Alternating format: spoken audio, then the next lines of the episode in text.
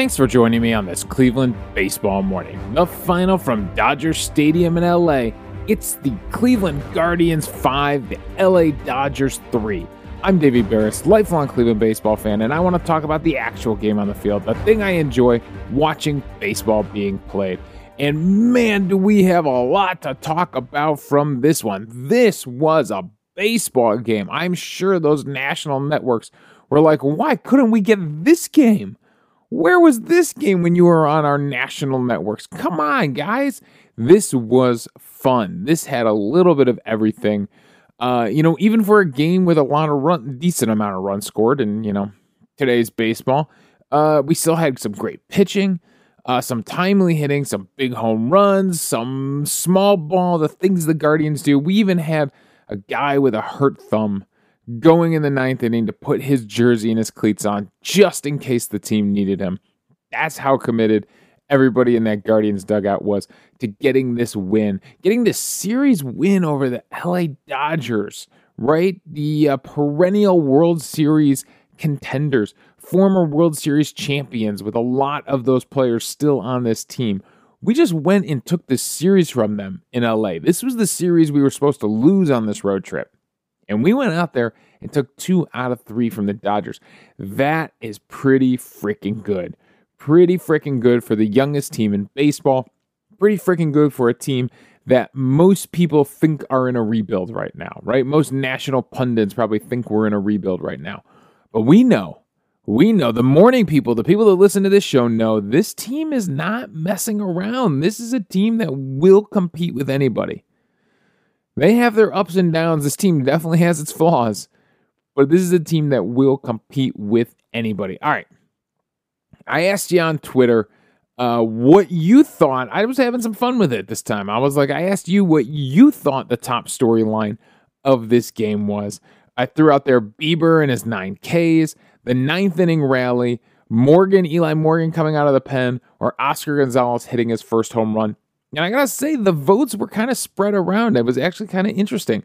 The ninth inning rally was the runaway leader Uh, in the Twitter poll. So we're definitely going to start there. That will be our top storyline of the game. But then Eli Morgan, then Oscar Gonzalez's home run, and then Bieber starts. So I guess we're going to work backwards through this game uh, and follow the fans. I also got some great comments. Um, you know, uh, they talked, uh, someone said to me, uh, let me scroll back through these comments here. Uh Effective situational hitting and extremely effective bullpen work, especially by Eli. Uh, that was one person's comment on what they thought the top storylines were. Uh, someone else said, can we talk about how Tito pushes all the right buttons in the two wins that won the series, especially in the first game without Morgan and Clase? Yeah, I don't really, I don't talk about Tito enough when he's making the right decisions, right? When we're winning and we're making the right decisions, we talk about that. We talk about the game. We talk about the players. But yeah, we don't give Terry Francona enough credit on this show sometimes. You're absolutely right. Uh, you know, that got a few comments on Twitter. And uh, he did. He, he had to make some tough calls with his two best relievers out on Friday night. And right, gets gets a great performance out of Ghost and Hedges. Uh, makes all the right bullpen decisions in that game to win that extra inning game. Then, you know, he's got to get the right-handers in there against all these lefty pitchers. He does use, I, I still don't know why Mercado was hitting uh, sixth in this game. Why Mercado's kind of in the middle of the lineup there when he's in, but he's got to get him in the lineup. He he wants to split up the two left-handers, Giménez and Naylor. I get that. I mean, you could do that with Oscar Gonzalez in the middle, too, and move Mercado down, but uh. You know, he he's not, he doesn't hesitate at all to go to Kwan in the middle of the game. As soon as the lefty is out, he is off the bench and in the game with Kwan. So, uh, you know, he wasn't messing around in this one. He was going to make decisions. He burns through his whole bench to the point where, I mean, Ramirez half got his uniform on to motivate the team, but he also got his uniform on because he was technically the last guy on the bench. So, I mean, in the rare situation where something were to happen, Uh, yeah, he went and got his cleats on and his uniform on because, uh, yeah, Francona did not hesitate with his bench. He used everybody at his disposal on this to get this win on Sunday. So, Yeah, absolutely. Um, another comment, uh, played two without Jose and gutted out a series win to stay hot. Yeah, I mean, winning this game without Jose Ramirez, that we all saw it. As soon as we saw Jose out of the lineup, we really, we all thought, man, this offense can really struggle. And it did on Saturday, right? Against a very good starting pitching. Remember, the Dodgers have some of the best pitching in all of baseball. But they gutted out that win yesterday without him, right? They were able to do it. They were able to split one and one without Jose Ramirez in the lineup. So a really good job by the team of rallying for their guy. You know, you know, you've heard win it, win it for the Gipper, uh, win it for the skipper, but let's win it for Jose Ramirez. I think the team had a little bit of that mentality. It helps that Jose Ramirez was the emotional driver from the dugout, but I think there was a little bit of that mentality of, you know, Jose's out. He's gonna he's taking two days off to get that thumb feeling better. Let's go win this one, right? Let's win this maybe with for Jose, without Jose, whatever the motivation was. There was definitely some motivation there uh, with Jose Ramirez not in the lineup. So yeah, so those are some of the comments I got on Twitter. Um, yeah, man, it was a it was a really fun it was a really fun game yesterday. All right, let's get into this ninth inning rally because that's what you asked for. Um, Really, although, you know, Twitter limits my characters, to talk about the ninth inning rally, we really have to start in the eighth inning because that's where the comeback starts. We're down three to two, and uh, we got to get some runs up on the board. And it starts with Steven Kwan. Now, Kwan did have a nice line drive in his first at-bat. Uh, he comes in in the sixth inning uh, after Gonzalez had tied the game, after Naylor had walked, and he hits a line out at shortstop at ninety-four point five miles per hour. ten degree launch angle, okay? It had a seven fifty expected batting average, but it ends up being a line out to shortstop. But in the eighth inning, he leads off with a ninety-two point six mile per hour line drive, this time at a twelve degree launch angle, and this time it gives it a nine ten expected batting average. So there you go. The difference between a leaping shortstop stealing your hit and getting a line drive in the left field, two degrees. There's your difference right there for Steven Kwan. So he gets a little more of this ball, gets it up a little bit more, and gets it out there in the left field to lead things off in the eighth inning. Giménez gets credit for a sacrifice bunt. However, Giménez has said before, like, he thinks he can bunt on anybody. And he, when he bunts, he's bunting for a base hit. Unfortunately, he kind of squared this one up back towards the pitcher. Uh, he almost beats it out. He really does. He almost beats it out. But it goes as a sac bunt. Ernie Clement would strike out. I believe at this point, they would go to their bullpen and bring in Daniel Hudson. Uh, yes, they would. And he would strike out Clement. So you're thinking, all right, two down. Uh, did we just waste an opportunity? Did we give up an out, you know, to start, you know, with the sack bunt? Did we give up an out here? Now Clement strikes out. Now there's two outs. Brings up the catcher position, the ninth spot in the lineup. And uh, he goes to the bench here, right? He doesn't mess around with Austin Hedges. Uh, even though he loves Hedges' defense and the way he calls a game, he goes to the bench. He goes to Richie Palacios. He knows he got a runner. He knows he's got a runner in scoring position, and so Palacios gives him his best chance to drive that run in. And uh, Palacios absolutely delivers. He pulls one, a ninety-four mile per hour exit velocity. Not technically a hard hit ball, but you can't get much closer than that. Pulls one down the right field line. Goes for a double. Kwan comes in to score. Palacios, big, big stuff from Richie Palacios as a pinch hitter. Now, uh, I heard Terry Francona talking a little bit about this, or I got some comments in Mandy Bell's article, and it sounds like when Franmil Reyes comes back, it's going to be Palacios going down. We had talked about Uh, you know, what Oscar Gonzalez maybe? Does Mercado get D F A'd? You know, where do they go with this? It sounds like uh, Palacios is going down simply because, simply because they want to get him. He can play every day at triple A. Up here at the majors, he's not going to be able to play every day. But down there, triple A, he'll get way more at-bats, be playing every day. And I don't think he's technically out of the offensive plans or out of the outfield mix on this team. It's just for now, man, they're going to keep running into this problem. Uh, you know, where do you find spots for all these guys? By the way, as a pinch hitter, Palacios has been pretty good. He's three for eight uh, as a pinch hitter. Uh, actually, through in ten plate appearances, he has three hits. Uh, he does have a walk mixed in there too. Um, three doubles though. All three of the hits have been doubles. He has six R B Is as a pinch hitter. He's three seventy-five, four hundred on base, seven fifty slugging.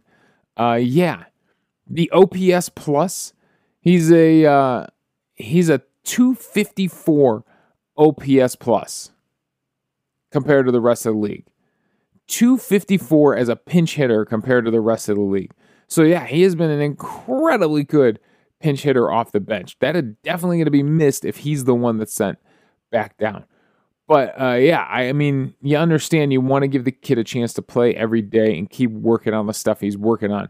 So the eighth inning rally would end there. Straw would draw a walk, but Amed Rosario would hit into a force out for the final out. He has a chance. Amed Rosario has a chance for the go-ahead, and he hits it one hundred point six mile, miles per hour. So he hits it hard, uh, but their infield's able to gobble it up, and that ends it right there. So we tie the game in the eighth.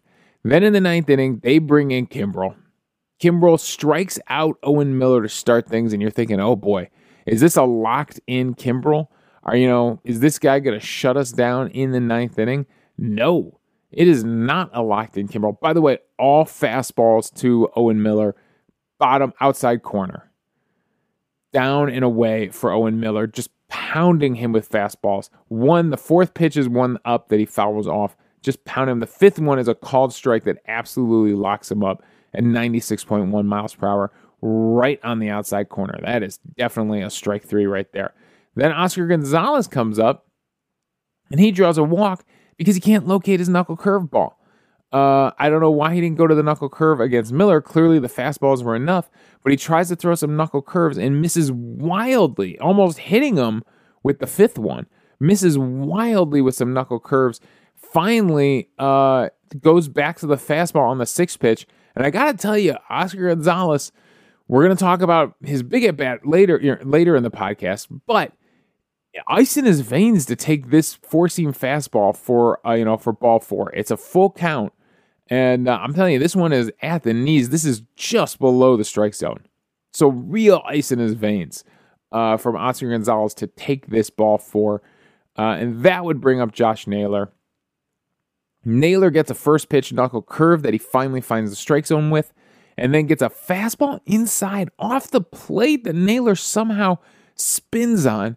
I think they said he broke his bat. He gets it out into right field, down the right field line. Eddy Alvarez, who did not have a great day in right field, he actually helped us out a ton in right field. The first run of this game for the Guardians is due to Eddy Alvarez dropping a ball in right field and then playing way too deep and getting a bad break on a Clement ball in right field. So Alvarez, again, going to the line, slides, can't come up with a catch. It goes for a double. Gonzalez gets held up at third base. And that would bring up Andrés Giménez. With runners on second and third, Andrés Giménez would not waste any time. I take that back. They intentionally walked Steven Kwan, so bases loaded. Bases loaded. I hate StatCast sometimes leaves those things out. If you're intentionally walked, they just leave it out like it didn't exist. It jumps from at-bat seventy-four to at-bat seventy-six. So with the bases loaded, Andrés Giménez is up, and he does not waste any time. Now, it was interesting. I went back and specifically looked at the at-bats before, and the at-bats before, he starts guys off uh, with a curveball. So, was Andrés Giménez going by the scouting report, or was he going by what he had just saw? He had started Owen Miller out with a fastball down. He starts Oscar Gonzalez off with trying to get the knuckle curve, but misses away. Uh, he starts Josh Naylor off with the knuckle curve. So if I were Giménez, I'd be up there thinking, is he going to start me off with a breaking ball? But maybe the scouting report said, the left-handed batters, Kimbrel's going to come in on you with a fastball. And Giménez was ready. I mean, ninety-six point five miles per hour, right back up the middle. It's a fastball in at the knees, uh, and he shoots it back through. I'm sorry, it's a ninety-six point five mile per hour pitch. The exit velocity is only eighty point three. So it's not a hard hit ball, but it's the perfect spot on the infield, especially with the infield pulled in. He shoots it through the middle of the infield to bring home that go-ahead run. That's just such a huge at-bat from Giménez.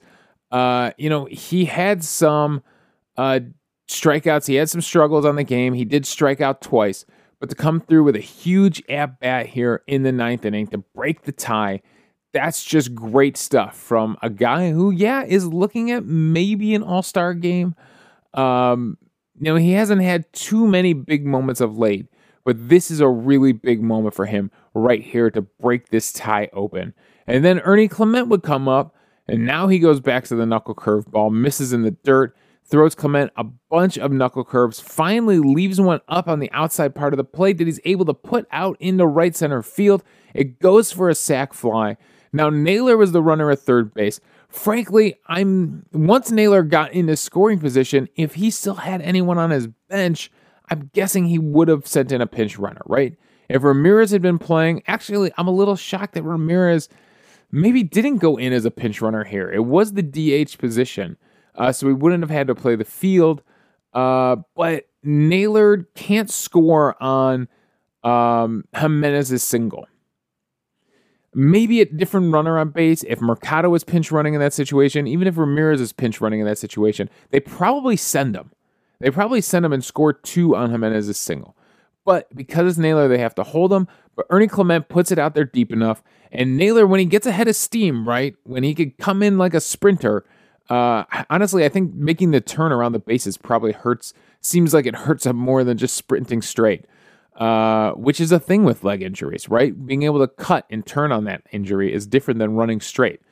Uh, and he's able to come home on the Ernie Clement sac fly like a Mack truck coming down that third base line. He slides in, he beats the throw, and now we give ourselves a two-run cushion. Again, it's small ball, getting guys on, getting them over into scoring position, getting the clutch hit up the middle. You know, it wasn't a grand slam. It wasn't a walk-off home run this time. It was just an eighty-mile-per-hour shot back up the middle that breaks the tie, and then a sac fly, something that the Guardians do a ton of. I think they threw up a stat that we are second in sac flies in all of baseball. So there you go. We get those two runs across. We give ourselves a five three cushion. And uh, Clase comes in in the ninth inning and shuts things down. Gets a fly out, gets a strikeout, and of course ends it with a ground out. Because what else would be a Clase save if he doesn't end it with a ground out? And he makes a really good play, by the way, covering first base. A very athletic play from Clase. Uh, Owen Miller has the instincts of a second baseman, so he tends to go for things uh, to his right. He tends to leave the bag and go for things, which means the pitcher has to react and has to cover. So good job from Clase covering that. All right, working backwards through this game, we got to talk about Eli Morgan coming into this game. The weapon that is Eli Morgan. After Shane Bieber gets the first out, uh, Eddy Alvarez gets a single on him, and uh, that would bring up Gavin Lux. Gavin Lux, who is having a pretty good series. Uh, pretty good series for Gavin Lux. He had already had a double in the game and an R B I. And Eli Morgan, who just blows him away. Uh, for, uh, throws him two changeups and then two four-seam fastballs and locks him up inside. Maybe just off the black, but pretty darn close. You got to protect with two strikes. Blows him away on three called strikes. Gavin Lux just goes up there and looks at three strikes and walks back to the bench. However, Trea Turner would get one after two called strikes on the outside edge. Man, they were really, the umpire yesterday was being really favorable to Eli Morgan on that glove side edge of the plate. Throws him a changeup down that Trea Turner had no business hitting. Uh, it's down and away. He's able to get it back up the middle. Now they were shifted on Trea Turner. Because he's the righty, uh, they were, sh- you know, the right-handed shift you're starting to see more and more. And it put Andrés Giménez in a slightly awkward position. Now, he still has to make this play, right? We still expect him to make this play. So he has to range to his right across second base into shortstop territory and do a jump, a Derek Jeter jump throw back across his body. He pulls it across his body. He pulls Owen Miller off the bag, who tries to dive for it, can't come up with it. And the run comes in to score, right? So he does, Eli Morgan technically lets the inherited runner come in. That was the go-ahead run. But he does his job here. He gets the ground ball. It was a really awkward pitch for Turner to swing at. I think if Giménez is playing his normal shortstop position, he actually probably makes a really clean play on this. He'd be moving uh, to his left. It'd be a different style throw. Not many times a second baseman is going to have to go across second base into shortstop territory and make a jump throw back across his body. It's just not something you practice very often. Maybe you make that spinning throw up the middle, but not going that far across second base. So it's an awkward situation. They actually give Trea Turner a hit, and then the run scores on the throwing error, uh, which might be a little bit of hometown scoring right there. Uh, I would have just marked that thing as an error. But, uh, yeah, that's how they score it in the book. But then Eli Morgan continues to go to work. I mean, he is just a, such a weapon out of the bullpen. Uh, he strikes out Freddie Freeman, blows him away on a four-seam fastball at the top of the zone. Freeman, who had hit some balls very hard off Bieber, including that early home run, uh, gets blown away here at the top of the zone. And then the thing about Eli Morgan, what makes him such a weapon, as he comes back out and deals in the eighth inning too. He's not just a one-inning reliever. This isn't this isn't Francona burning through a guy's arm. This is a guy that can just do it. So he does give up a leadoff walk to Will Smith. Usually leadoff walks are really, really bad things. But he gets Max Muncy to pop out in foul territory. He gets Chris Taylor to strike out, blows him away on three pitches, including some nasty changeups that he swings and misses at. One at the bottom of the outside zone, one at the top outside zone. I mean, on the black out there. Uh, so some nasty change-ups from, change-ups from Eli Morgan. And that gets Cody Bellinger, again, nasty change-ups. Gets a swinging strike on a high fastball, then throws him a change-up that comes back on the inside corner. And this thing is just filthy. He takes it for a called strike, too. I mean... What a, what a, this changeup just, I mean, Bellinger gives up on it. He has no chance against this changeup. He has no idea where this ball is going. And it comes back right over, right over the edge of the strike zone for a called strike two. Goes back up with a fastball that he fouls off and then throws him a changeup a little bit more on the plate. And he lines out to Miles Straw in center. So a good job by Eli Morgan of going two innings there. I mean, yes, he gives up the inherited runner and he gives up the go-ahead run. But after we tie it up in the top of the eighth, he comes back out and he shuts him down. Even after a leadoff walk, shuts him down uh, to, you know, to stop the Dodgers from having a chance to rally back and put up another run and match us. The fact that he goes two innings, frankly, almost every time he's out of the bullpen, it feels like it's just such a weapon that other teams don't have. They don't have a guy with a starter's arm that can pitch. I mean, this guy's pitching multiple days in a row. Uh, so, yeah, it's pretty crazy what Eli Morgan is doing out of the bullpen right now. That's why it was my potential, you know, second storyline of this game. Now, the other things we got to talk about, we got to talk about uh, the home run from Oscar Gonzalez. He finally gets his first home run off of Andrew Heaney. Uh, it's to lead off, I believe it's the sixth inning, right? Yeah, the sixth inning we had a chance to score a lot of runs, uh, but the first pitch of the sixth inning.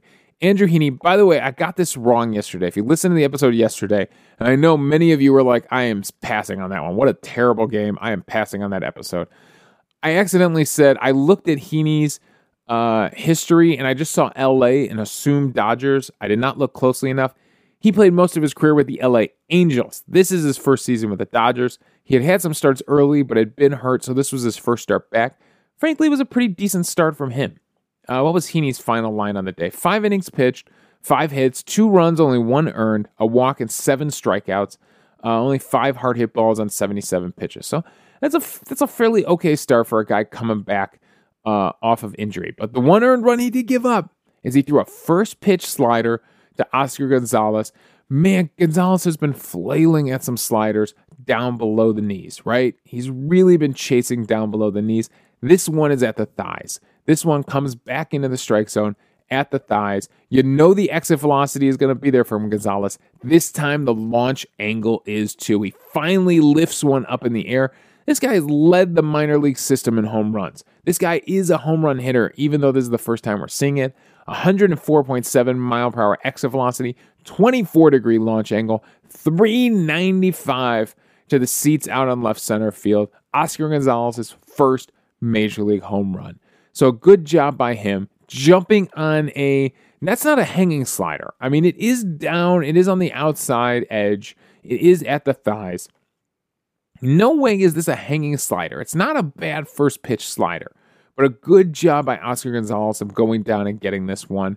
Uh, yeah, I mean, it's great to see the guy finally have his first home run. And from everything Francona says, it looks like he's staying in the lineup. I don't know how they're going to figure this out with Reyes back. Because, I mean, Naylor at first and Owen Miller and, you know, Reyes and Gonzalez. Reyes, Gonzalez, and Owen Miller are all right-handed bats. Naylor is the lefty. So if you're going to do any kind of platooning or matching up or something like that, you would assume Naylor is probably going to be in there because you face more righties throughout a season. But we'll see how this all balances out. It also balances out with... Uh, uh, You know, if you keep Owen Miller in the lineup, then Andrés Giménez at second base, what do you do? Do you move Andrés Giménez over to shortstop? What does that do to Amed Rosario in the lineup? You see how this problem just keeps compounding itself. Every time you move a player around, you displace another player. So I, how Francona is going to manage all this and find at-bats for everybody is going to be really, really interesting. I mean, I've liked that. Frankly, Naylor hasn't seen too much of the outfield. Does Reyes get some starts in right? Naylor can continue to D H. Does Gonzalez get some starts in left? Uh, and Kwan get displaced by this whole thing, against, uh, especially against left-handed pitching. So it'll be interesting to see how Francona makes all this work, right? We give credit to Francona in this episode for making some good decisions. He's got some tough decisions ahead of him.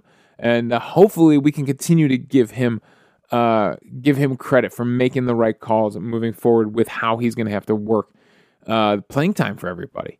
So Gonzalez with the big home run, that must be the monkey off the back. That's got to feel good. Uh, and he's going to stick around to be able to try to hit some more. Can Gonzalez continue to hit homers? That will definitely keep him in the majors if he continues to hit homers. And especially if he's swinging at sliders in the strike zone, not chasing sliders out of the strike zone. All right, the last thing we got to talk about of the day, and finally we're getting to pitching. Uh, starting pitching is Shane Bieber. Six and a third innings. He does give up seven hits. He is hard hit a bunch. One, two, three, four, five, six, seven, eight, nine, ten times he's hard hit. Gives up three runs, but only two earned. Remember, one of them was an inherited runner from Eli Morgan. Only one walk, but nine strikeouts on the day. He does give up a home run to Freddie Freeman. Freeman almost had him in his first at-bat. In the first inning, Freeman almost gets him, gets his chance to come back up in the third inning, and this time he drives it. Freeman's home run to left center field to the opposite way for the left-handed hitter. This is one of the best examples of how to hit to the opposite field you will ever see. If you are trying to teach a kid right now, your kid, if you're coaching Little League, you're trying to teach kids how to hit the opposite way, show them the highlight of Freddie Freeman hitting this home run. Because his mechanics don't change, but he's able to wait until that ball gets a little bit deeper in the zone. He's able to sit back a little bit, keep the hands back a little bit. The footwork doesn't change, right? He still takes a good step, a good spin, the hips snap through. Everything from the lower body is the same. The hands can just stay back just a little bit longer, a little bit deeper in the zone. And the shoulders just give it a little bit of lift out towards left center field. It really is great mechanics here on a Freddie Freeman home run. I thought we were talking about Shane Bieber, Davey. What did you go on that tangent for? Well, you know what? I just noticed things during a baseball game. One of these days, I'll be coaching Little League sooner rather than later. You know how fast time goes uh, when you got kids growing up. So, uh, yeah, I, I love coaching and I love seeing these things. Um, so, uh, Yeah, I recommend showing your kid Freddie Freeman's at-bat right there. All right, Bieber, if you want to show him how to throw a nasty breaking ball, you show him Shane Bieber because those breaking balls were nasty. Bieber's illustrator on the day, he actually throws the slider more than any pitch on the day, and he was getting them to chase it. And just when you think maybe I'm going to lay off for it, he starts pounding it for strikes. Uh, so there's a ton, there's a serious grouping going on here. There's a ton of sliders that are up to the arm side for Shane Bieber for the right-handed pitcher, up and in to the right-handed batters. Uh, I'll be up and away to the lefties, and then a bunch that sweep across the zone to the glove side for the right-handed pitcher uh, that fall down and out of the zone. So some serious grouping here, and the same thing for the curveball, frankly. Uh, he kind of had two spots that he was attacking uh, on the day. Uh, down and away, that bottom corner, and then up and in that top corner. And yeah, he goes to that slider a ton in this one. Throws the slider forty-five times. Only threw the fastball twenty-nine times, the knuckle curve twenty-three. He has definitely decided to pick and choose his moments of when to deploy the knuckle curve, whereas the slider is a pitch he could attack with at any time, at any count. He could throw it the most on the day. I mean, forty-six percent of his pitches, almost half his pitches were sliders on the day, and it was an effective pitch. Had a whiff rate of fifty-five percent, twelve whiffs. Eight more called strikes makes it a forty-four percent C S W on the day for that pitch. The four-seam fastball was getting no, didn't get any whiffs, a zero percent whiff rate on the four-seam fastball, although it was a little harder on the day. Right, he had been averaging just under ninety-one miles per hour. This time he averaged just over ninety-one miles per hour, ninety-one point five. So he did get the velocity up there just a little bit more on the day, maxed out at ninety-three point three. Eight called strikes at least on that pitch. And weak contact off the fastball. They averaged eighty-seven point seven mile per hour exit velocity off that fastball. And then the knuckle curve was very effective, a fifty-four percent whiff rate, seven whiffs on the knuckle curve. Add in three called strikes. It's good for a forty-three percent C S W. By the way, uh, you know, my brother asked me about this yesterday. C S W, called strikes plus whiffs. So it's a good measure of how many strikes a guy is getting, the pitcher is getting. This excludes foul balls in this number um, and balls put in play. So those aren't included. You know, when you look at a guy's total pitches and it's, you know, ninety pitches and sixty-one strikes or something like that, that includes balls in play, that includes foul balls. This is just how many strikes is the guy getting. Called strikes plus whiffs. How nasty is his stuff? thirty-nine percent total C S W for Shane Bieber.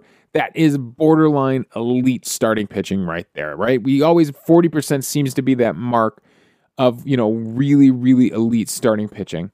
So Bieber proving once again he's up there with some of the best starters in all of baseball.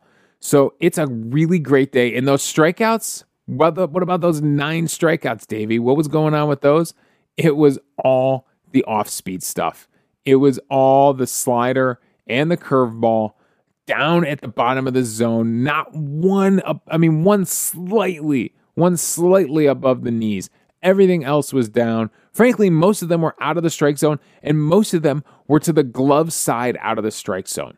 Uh, you know, so sweeping across the plate for Shane Bieber. That one that's just above the knees is actually on the inside edge from Shane Bieber, on the arm side from Shane Bieber to Max Muncy. That's a swinging strike. Everything else is down and away. One of these is a called strike for, for uh, Will Smith on a full count in the fifth inning, and that's the one where I was like, the fifth inning, he strikes out the side, by the way.